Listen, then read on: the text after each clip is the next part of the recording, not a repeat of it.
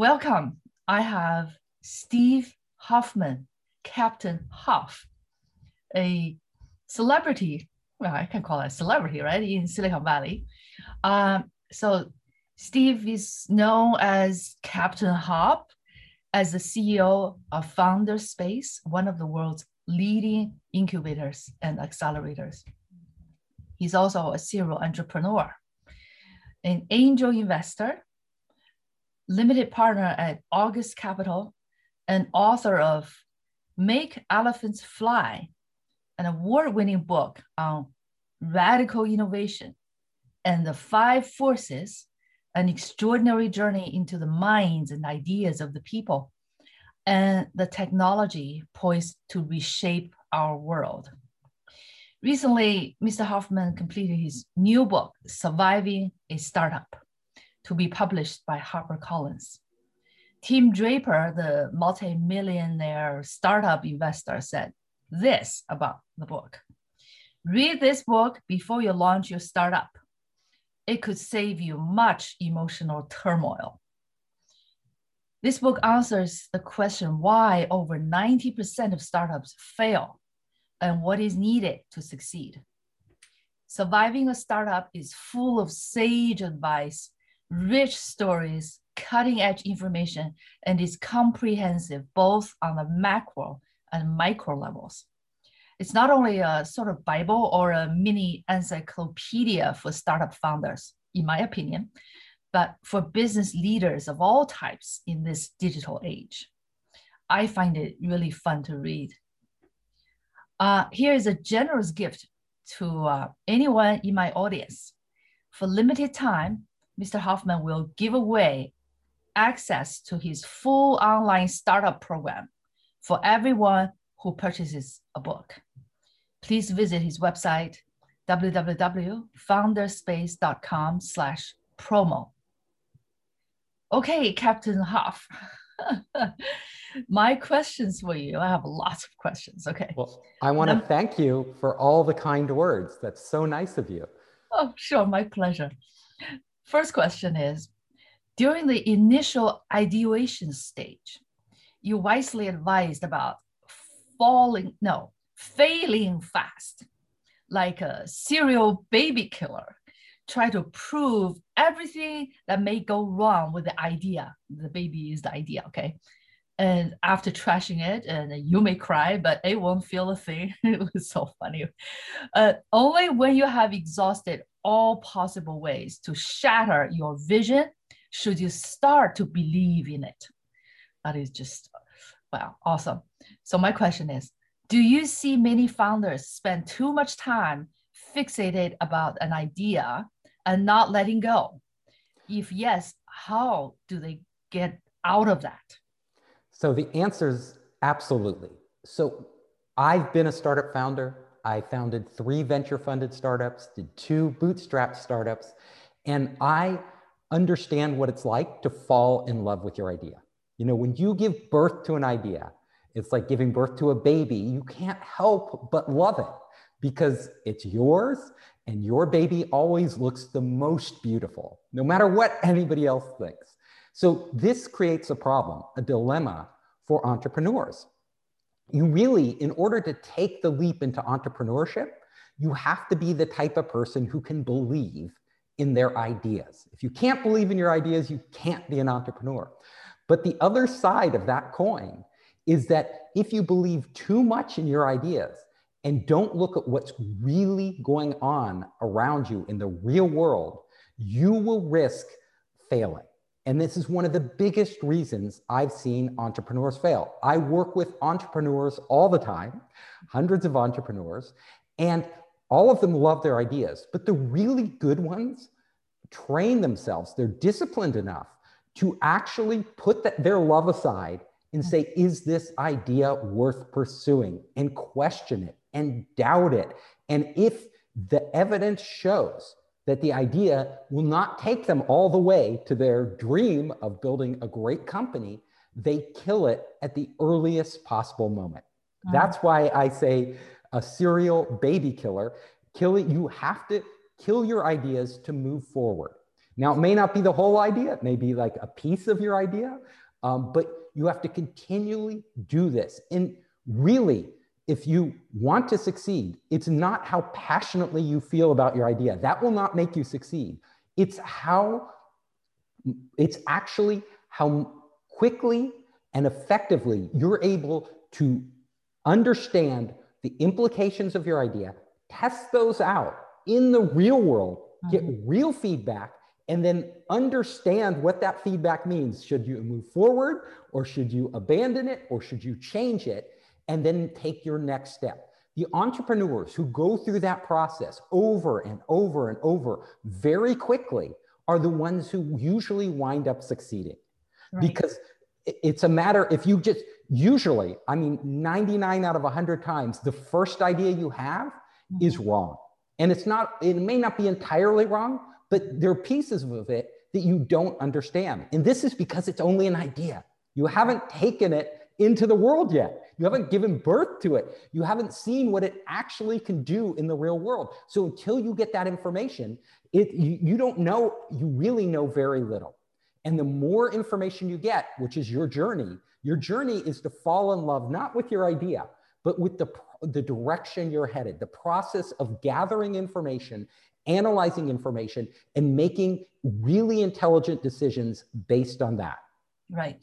So you also said in your book that uh, uh, a great forum for entrepreneurs to test their ideas is to present to and pitch to different groups and get feedback. Okay, that also exposes them to the risk that uh, their ideas exposed to the world and maybe quote unquote stolen by others uh, how do you how do you reconcile this?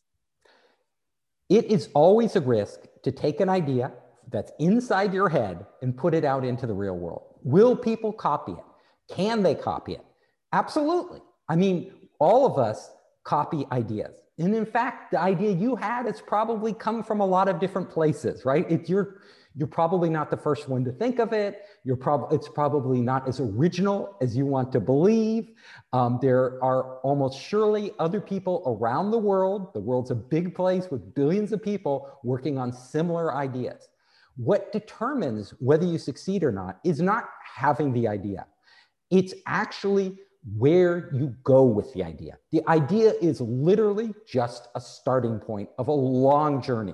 Mm-hmm. So what I tell people is if the idea, if you keep the idea to yourself, if you don't show it to people, if you don't put it out there and start to get feedback, then all you don't really understand your idea because you haven't gotten uh, re- building a business is not building a business in your head that's a fantasy building a business is building a business in the real world which right. means you have to figure out how to put your idea safely into the real world where it can grow and it can actually you can get all you can see the interactions between what you thought would happen and mm. what really happens right so it's like you have a baby right you right. don't want to keep your baby locked in a closet right it's mm-hmm. never going to grow up it's never going to learn anything you're never going to see what type of baby you could have had right. keeping it locked in a closet you have to put that baby into the real world right. but you want to put it into a safe place so when i say present your idea to the world I mean exactly that. You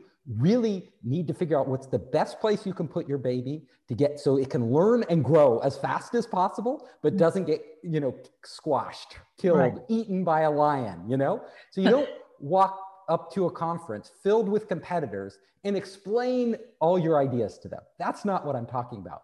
Getting feedback is actually uh, targeting the people who can really help you right? Who can really help you? Trusted advisors, uh, mm-hmm. potential customers. Yes, some of them uh, may, in fact, wind up stealing your idea, but it's the risk of your idea dying because it's it's undernourished, you haven't put it out into the real world, and it doesn't grow up healthy, is much greater than the risk of somebody else killing your idea or stealing your idea. So I always say, your, your friend is information.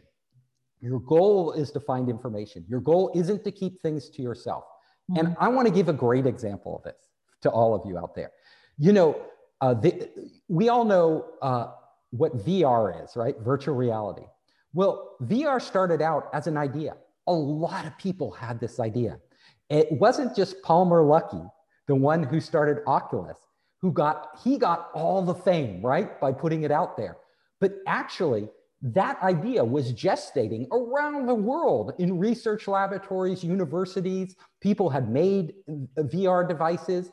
Palmer Luckey really wasn't a scientist. He wasn't like at the forefront of the technology. He was actually using technology developed by USC and other sources that they had developed. But he was the first one to take that idea, visualize it, put it out there on Kickstarter for the real world to see, and then start it moving. And he got moving so fast that his company sold for billions of dollars before he even launched a product. Now, all the other people out there, there may have been much, many smart people, brilliant people in the field who knew a lot more than he did about this idea. But because they kept it in their labs, they didn't take it into the real world, their babies never grew up. So they never made that step. And he was willing to take the risk, uh, go out there, uh, articulate this idea in a very clear way. You know, he did a video of what VR could be. And he created the sensation around that idea and was able to be the one who brought Oculus, which is now part of Facebook, mm-hmm. uh, to market. So you need to follow that path rather than the other path. Right. And if people are cautious about their revolutionary ideas, they can always use an NDA and go to a targeted, limited audience, the you know advisors and entrepreneurs and people like you who they trust to get some feedback if they don't want to just flash it to the entire world you know? Yeah, so i would say if you're presenting your idea to a big corporation like microsoft or some or somebody like that it's you can get them to sign an nda if you're presenting your idea to like a venture capitalist like me we usually will not sign an nda and the reason is not because we want to steal your idea but because we don't want to get sued. We see too many ideas from too many startups, and there are too many similarities out there. And you may think your idea is totally original, but there's probably some other startup working on something that has some overlap with that, probably not exactly the same. And we may wind up funding that company over your company. So mm-hmm. most VCs I know will not sign NDAs. Huh. Most advisors, maybe, you know, they might sign it. Uh, if you go out to potential customers, you know, my my gut feeling is don't waste your time with NDAs. They're usually not worth the paper they're printed on.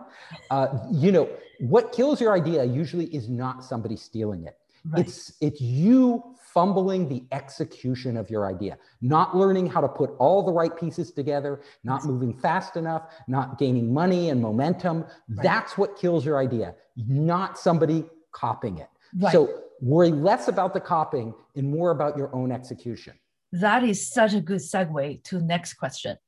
Um, I'm completely with you that uh, just ideas are just the starting point. We need to focus, the entrepreneurs need to focus on bringing in the best talents who are all in. So, my question is if all in means that they may have to quote unquote starve along with the startup without pay, but only the promise of equity. Uh, and they better not hold a daytime job and be the founders' amplifiers, not diminishers. And the talents should be the best of the best and have a dual die mentality, work for mission over money, and give up their six figure jobs and to work for equity and be willing to go down with the ship. How long can this realistically last during the bootstrap stage before getting any investment? Is it too much to ask?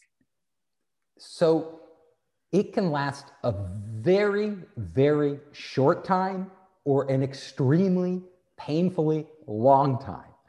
Now, you know, there is no limit as long as you have the will and the means to keep surviving and funding your own company, you can go on forever in the bootstrap mode, even though you may not be making much progress at all.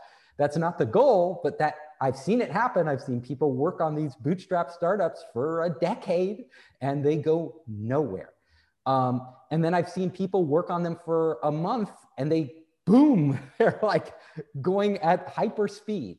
So uh, the point is, I usually say, as a rule of thumb, before you dive into a startup, you should be able to survive without a job and cover all the expenses of the startup for a year, at least six months at the minimum, at least six months, because it's going to take you at a minimum six months uh, on average to raise money. And a, a lot of times it goes out a full year. So because you think, oh, I can do this much faster, and then you have problems, and you know, and it, things don't gel, and it, and like I said, you know, you could literally have your idea and start bootstrapping it and get funded a week later. That can happen, uh, especially if you know some wealthy people and you have, you know, something that appeals to them.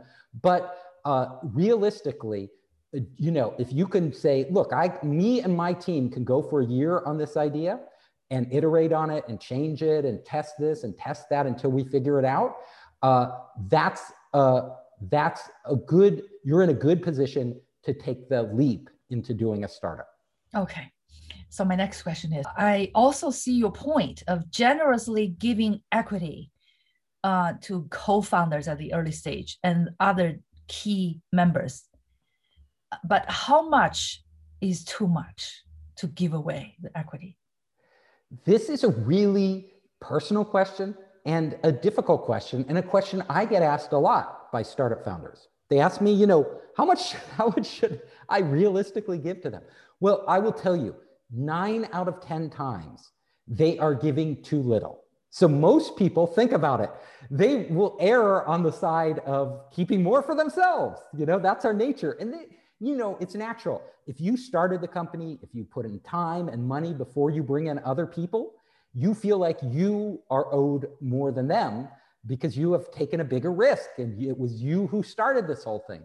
So uh, a lot of people will will not give enough to their co-founders to really make them a part of the core team. And I will tell you, in the end, when all is said and done, if your company is successful, I guarantee if you if it's your company, you will wind up with a lot of money. You know, how much money? How much money do you realistically need? You know, it does, you know, is it a hundred million, a 200 million, 300, 500, you know, whatever. Um, you, uh, what, but the hard part is getting the right people onto the team. So I say, figure out how necessary, first of all, don't give less equity uh, and go for less capable people because this is a mistake a lot of people make. They're like, oh, this person will work for free, or this person will work for like very little uh, percentage of my company, 0.01%. You know, I'll just give them a few shares. That's worth it. It's not worth it. It's better to give away more of your company and get on great people. So I usually say, if you are the founder and if you started this company like you're the founder and CEO and you started it on your own and you've been going a few months already before you bring people on, you should have more shares than the other participants. But you don't have to have disproportionately more. So you may have 20% more shares than them, 30%, 50%. Uh, you may have double them, but you start to get over that and it really becomes lopsided uh, in the fact that they're probably, if you really want them to take a big risk, if they are really super talented, as talented as you are, but in a different area, you know, how much are they worth? They're worth as much as you, right? Maybe you put in a few months, maybe you put in a few dollars, but there's a long road ahead of you. You are just at the very beginning. You may think, oh, I've put three months or five months into this company already. You may think that's a lot, but it's not. You know, this is a long journey. Now you can make sure that those shares you give them vest over time. So you don't give it to them all at once. You do a four year vesting schedule. So basically, uh, they get uh, some shares every month that vest. And if they quit, they only are left with what they earned. Yes. And you can put a cliff on that. A cliff means there's a certain date by which if they if it if the relationship doesn't work out, they don't get any shares. So if they don't stick around six months, nine months, or a year, whatever you decide, they don't get any shares. But if they stick around, then they get that full six months or nine months worth of shares at that point mm-hmm. because you really know they're a good fit with the company and they're going all the way. Okay, good. So uh, your book stated that the number one reason for a startup to fail accounting 42% is no product market fit. And you caution against inventing your own market. Okay. But Steve Jobs famously said this the market does not know what it wants. We tell the market what they want. What do you think of that? So here's what I think. Uh, what Steve Jobs was saying was slightly different, although it sounds the same. So when we say a product market fit, we mean your products fly off the shelf. People love them. And every one of Steve Jobs' products had a perfect, not everyone, I should say the Lisa, the Newton, there were ones that didn't have a product market fit that never went anywhere. But you look at the iPod, the iPhone, you know, the Mac, they had product market fits. When people saw them, they went crazy over them. What Steve Jobs was saying there was at the beginning stage, when you have an idea, just an idea, right? You uh, and you really don't know what you want to do. You can't go to your customers and say, "What should I build?" You know, you know, should I go build this or that? You can't. They're not going to be able to envision the future. They can't tell you what to build. Like his customers, you know, the average person, right, wouldn't be able to conceptualize the iPhone. That was Steve Jobs' job. to and his team's job was to conceptualize the iphone. You know when at the average person they're like i can't tell you what i want you to build right? That they're not good at that. That's what he meant by not asking the market. Don't go to your customers and ask them what you should build. You need to build it but then you need to make sure that it's what they want. So the product market fit is once once you build it you need, need to make sure it aligns with their wants and needs Mm-hmm. So, what you can do, what you can ask the customers is, what do you need? Like, what do you need? You know, Henry Ford had this uh, this saying, which was similar to Steve Jobs. You know, if I would have asked my customers what they wanted, they would have said faster horses because all they knew was horses. They didn't know, you know, the cars weren't a, a, a, product that people could afford and buy. They weren't readily available. They are still experimental. So I would have said, give me a faster horse. But what they're really saying is, I want to get from point A to point B faster. Mm-hmm. Faster, more conveniently, you know, with, uh, you know, let, uh, you know, I don't have to, all the trouble you have with horses, which we don't have to deal with anymore. but that's what they were telling uh, Henry Ford. So he wouldn't ask them what they, the product he should make, a car. He would ask them what they need and what they want. What they want is to get around faster and more conveniently. And then he has to come up with the idea a car. This car could solve their need. Then he has to test the market, like bring the, the early ones to market and see if people really react the way he thinks they're going to react. If they do, it's called a product market fit. Yes, yes, I remember. Um, right at the time when iPhone uh, first surfaced, I was out of my paper printed calendar uh, space to calendar everything in a day because there's you know there's only however large the calendar there's only a finite space. And i was like this this cannot go anywhere because i i change sometimes you know the appointments. And then what i do? Use wipeout you know? And then boom iphone. It solves all these uh, problem. And also it's a, it's a video it's you know it's a camera. Uh, it's just the genius is in detecting the need and matching that need with an innovative product. And, and, Steve Jobs was not just brilliant at that, he was brilliant at also um, really recognizing products earlier and executing on how to bring them to market and make them better. Because before the iPhone, there were a number of products. I remember using a Palm Pilot. So, for those of you in the early days, uh, it was basically, you know, a personal digital assistant that you would use. And then they came up with the Palm Treo, which would that combined that with a phone. And that was essentially the iPhone. It was the iPhone before iPhone. So Steve Jobs saw these products. He was immersed in this area. He saw like he, when he used those other products, he was like, wow, these things are amazing. You know, this is where the market's headed. So it wasn't that he came up with all these ideas on his own, right? He saw that people, he wanted to use them, people around him, all the techies were using them. And then he figured out how to take this mass market and to the next level. Mm-hmm. And make it simpler, easier, yeah. and scalable. Yes, and and so Steve, the brilliance of Steve Jobs was, um, you know, you don't come up with all the great ideas. You know, most of the great ideas are already out there. It's what you do with them and where you take them that matters. And he, Steve Jobs, was just really uh, good at spotting those ideas. Like when he went into Xerox PARC, he didn't invent the whole UI for the Mac out of thin air, right? That came out of Xerox PARC. It was all there in the experimental stage, but they didn't know what to do with it. They were like geeks in a lab, right? And Steve Jobs saw that and he actually knew how to take that and productize it. Mm-hmm. And that became the Macintosh. Yes.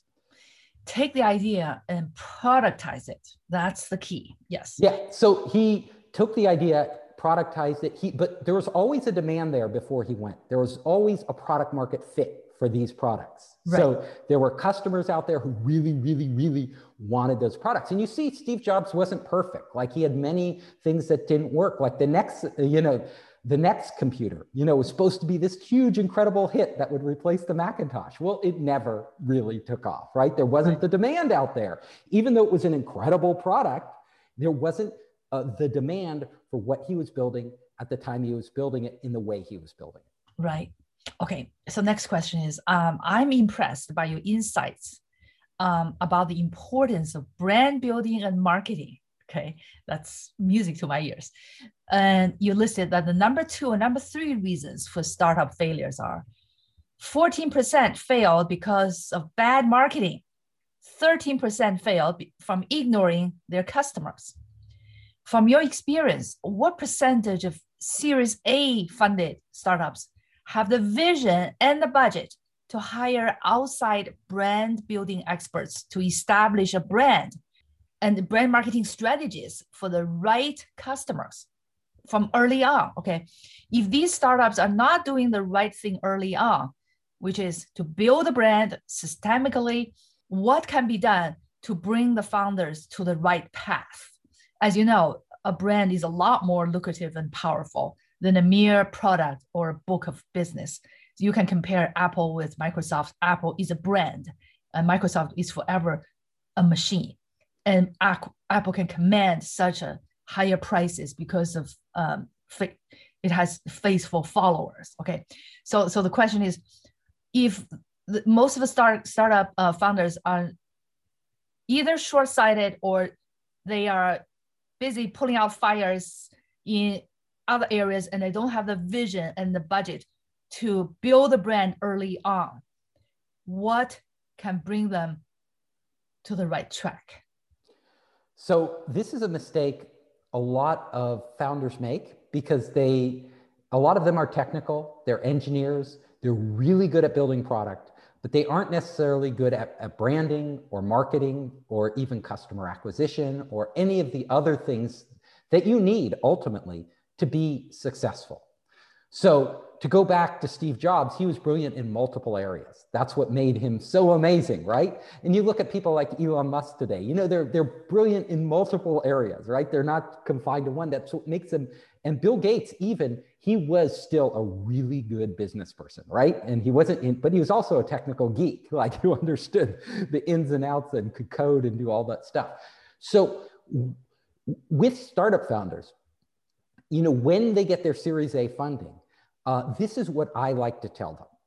So you, be prior to Series A's, when you are bootstrapping it, when you are angel funded, when you get your seed funding, which you know somewhere in between uh, uh, you know, Series A and Angel, those are all times when you're really working on the product market fit. You're trying to create the best product possible and find the customers that really need it.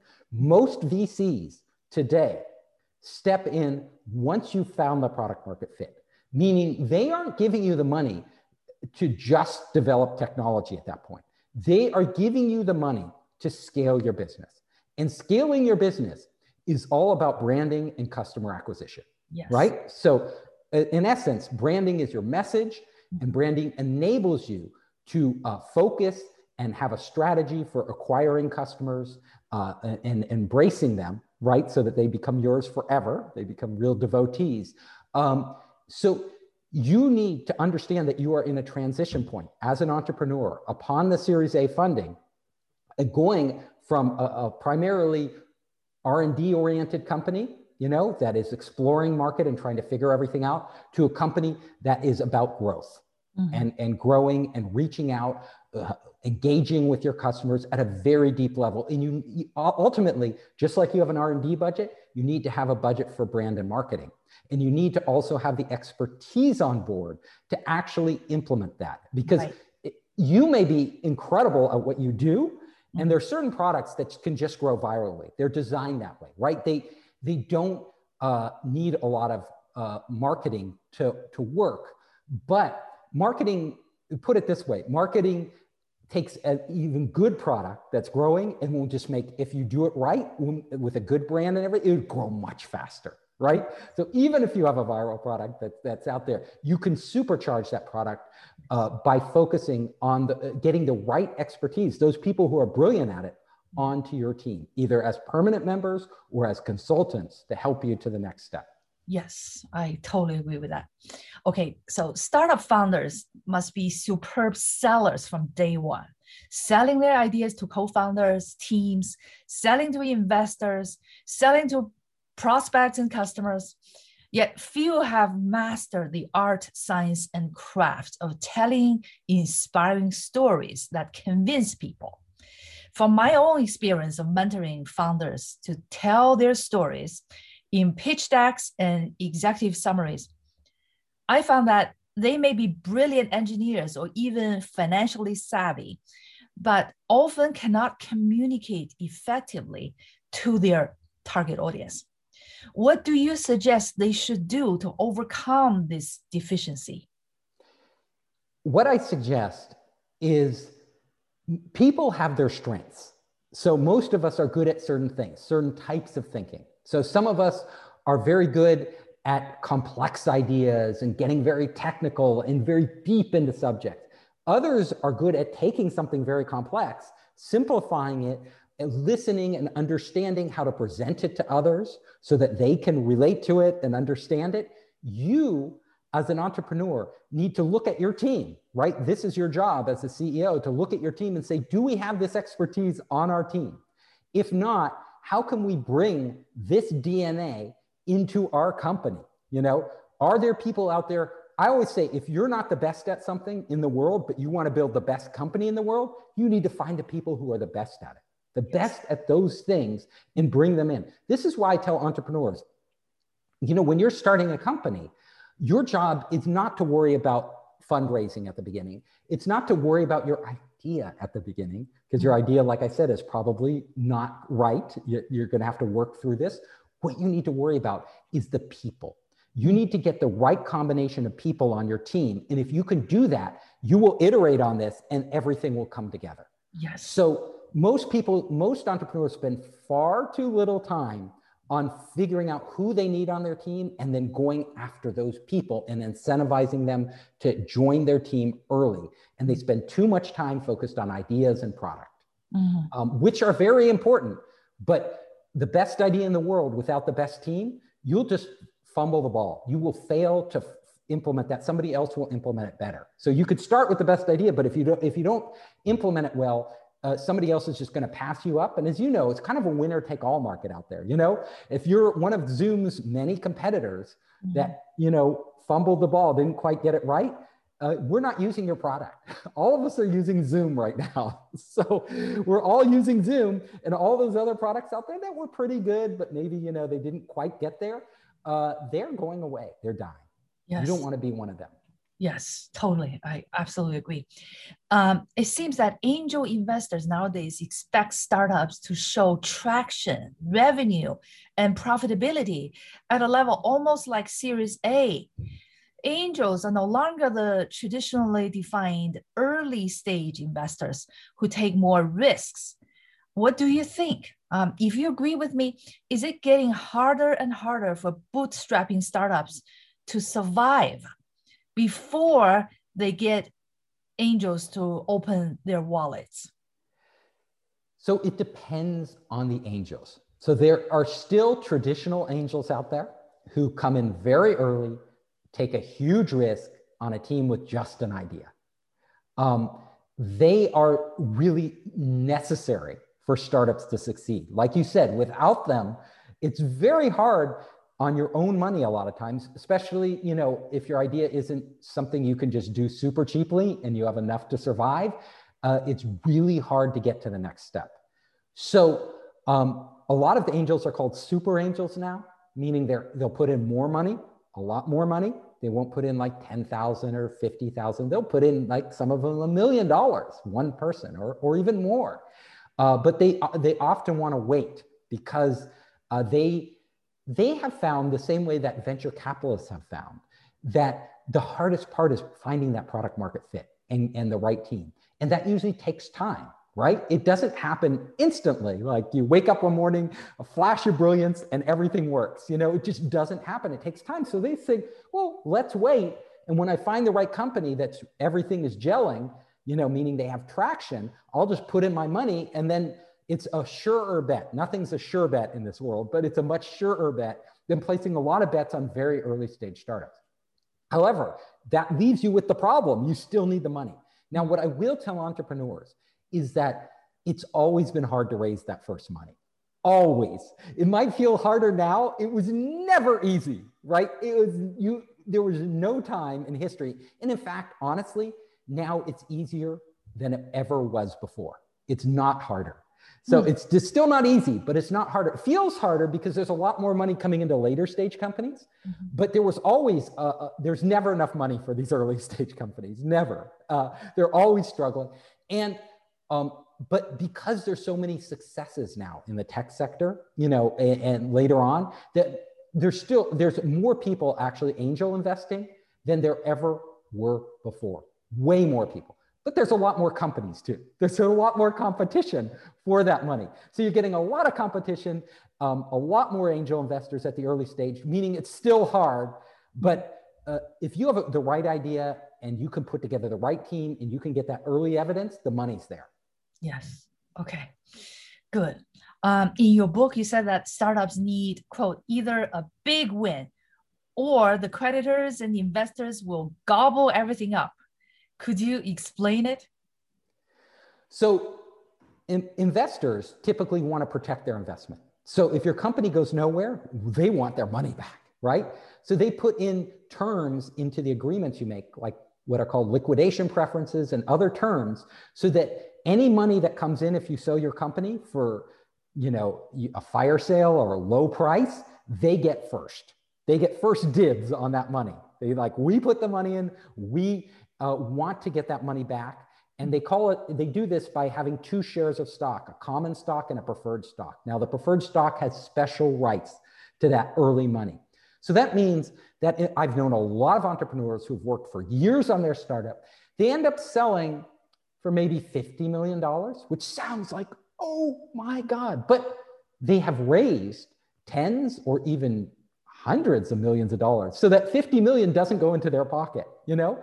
That that 50 million goes back to their investors before they get a penny. And none of the common stock gets money. So that that's the reason you if you're going to sell if you're going to raise a lot of money, which startups tend to do now, you have to sell for multiples of the amount you raised. So you have to so you need a big hit. You need a big hit to to get over that threshold to mm-hmm. start to see money flowing into your pocket. When you get over that threshold, what we call liquidation preferences, then the money, all the stock converts to common stock. So everybody starts being treated equally, but only once you get over that threshold.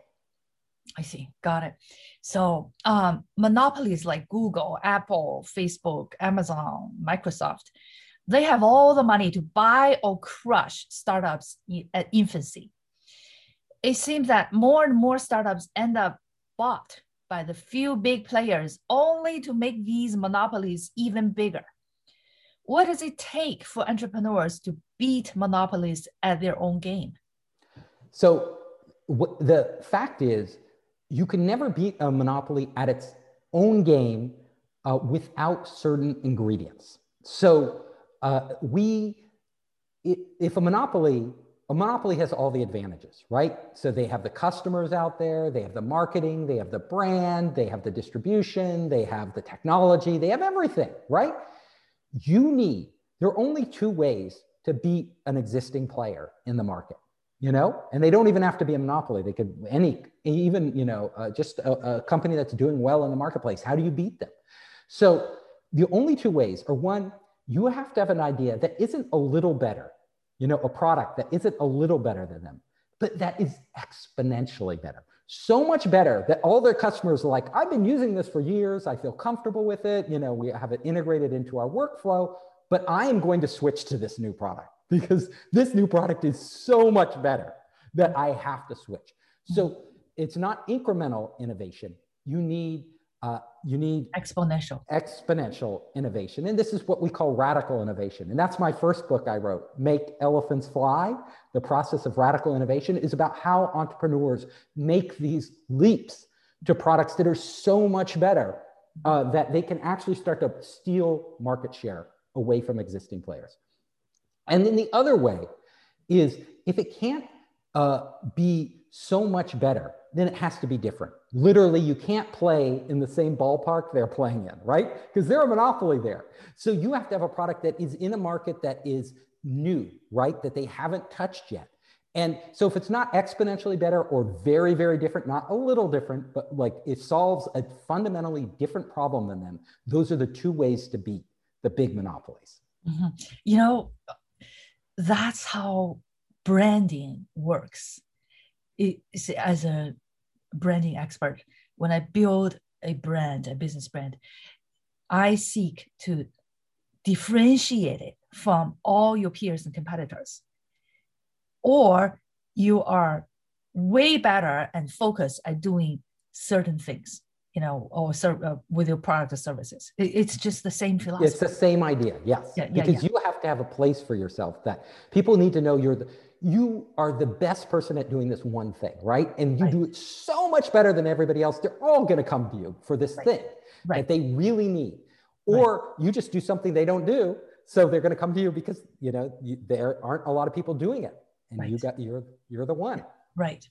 Okay. So it seems that for a startup to survive and thrive, not only all stars must be in alignment, team of talents, uh, right product service services, and the right fit of the product with the market, investment, the right business model uh, that can be scaled up fast, brand building and marketing and everything.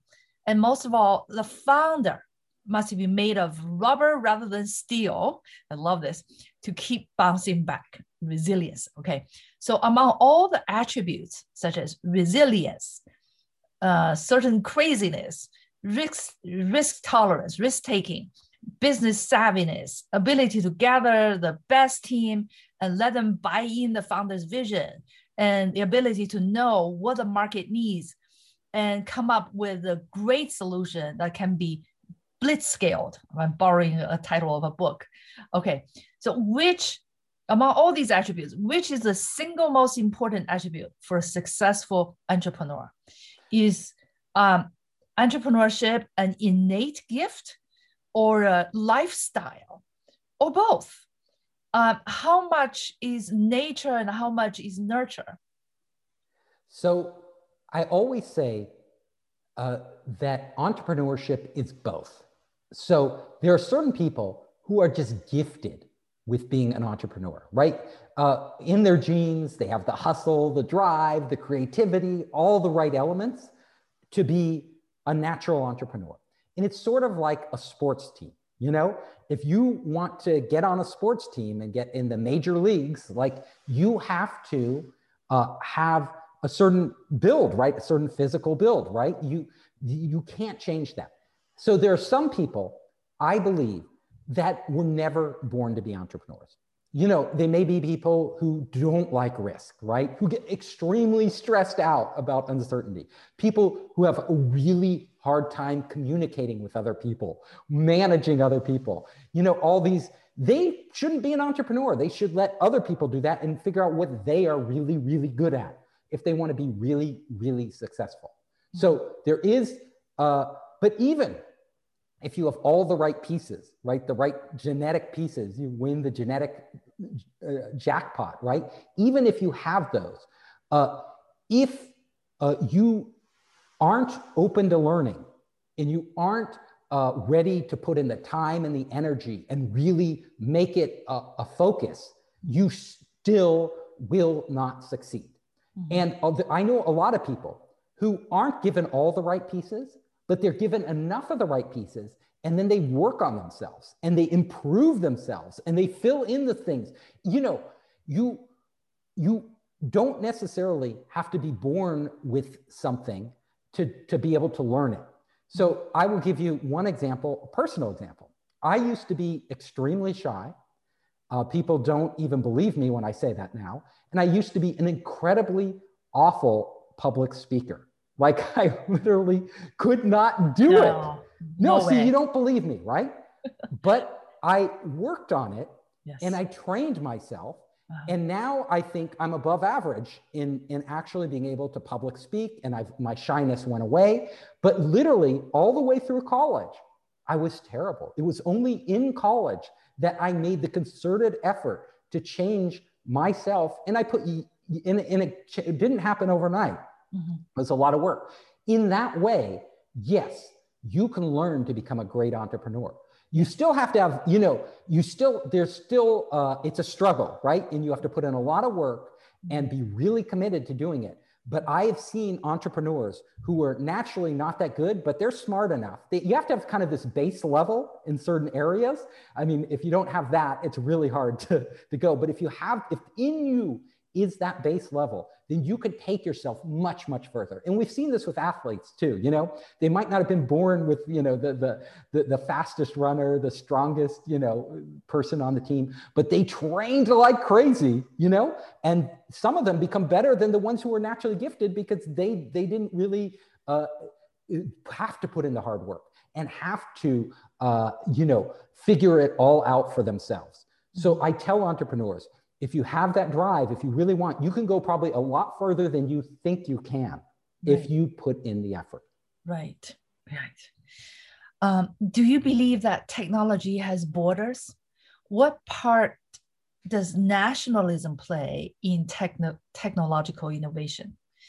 Do you think America is falling behind comparing with China's national policies and direct governmental investment to stimulate technology advancement. So what do you okay, what do you think of the competition between US and China? So there's a lot of talk of this right now. It's especially uh, you know divisive area, I would say, in American politics, in American culture. And um, I would say we just need to recognize that every company, every country, if they have the means to do so, wants to be the best, right? Like it's always been that way between, if you go back in history, which I read a lot of history, it's that way between Britain and France. They were always competing, and Germany and Italy, and, you know, in America and the whole world, right? We're always competing. We're always trying to improve ourselves. So the fact uh, that China is doing this is not really a surprise. Right? It's something all countries uh, have this ambition to acquire. Is America falling behind? I think because China achieved so much success in such a short amount of time, we feel like uh, we are falling behind. But in, in reality, they are, are catching up, is what happened. And uh, there's still a lot of areas in China where they're not as advanced as the West. Oh, but China is a big country with a lot of resources, and they have put a huge amount of money into um, education, into R fundamental R&D, uh, into supporting their startup ecosystem. I think we we can learn just like China learns a lot from copying us. We can learn from copying things that China gets right. And there are certain areas, and I'm very uh, I'm hopeful now with the new uh, direction our country is headed that we can make the infrastructure investments, we can make uh, the r&d investments we can make uh, the educational the most important thing is yes. educational investments yes. in our country and our people so that america will do a much will continue to do great things in the future right but only with this type of effort not blaming china that will not get us ahead right mm-hmm. um, and uh, just cutting off all, not, you know, all of us, I think what we want is a harmonious world. We don't want to have a world that we're at war with each other. You know, there may be things about the way China's policies that America doesn't like, but we need, in order to change those, we need to engage uh, with China in a smart way, right? So, uh, and, and I'm sure China, we do things China doesn't like, and it needs to engage with us in a smart way. And that's how you work things out, right? And you, just blaming won't get us anywhere. We first need to clean up our own house, get our own act together, really invest in America, right? Um, and then uh, and then we also need to look out at the world and say, what can we do constructive in the world that can make the world a better, more harmonious, peaceful place for all people? Mm-hmm. That's a very big subject matter. We can talk on and on yeah. on, just on that alone. Okay. Yes. Um, so I ask all my guests on my podcast uh, for the interviews of the notables and influencers this question What does your brand stand for? My brand, I came up with the name Founders Space. So I wanted to create a space, and this is very early on, uh, before you know WeWork or any of these other like co-working spaces were out there. But I wanted to create a space, not a physical space, but I wanted to create a, a, a space that belonged to founders, a space where founders could learn and grow. And so that's what my brand means. It means helping founders learn and grow. And this doesn't necessarily mean that they would become the next uh, big, uh, you know, the big IPO uh, that's going to be out there, the next billionaire. I want them to grow as a person. I want them to learn who they are and so that they can have a better life.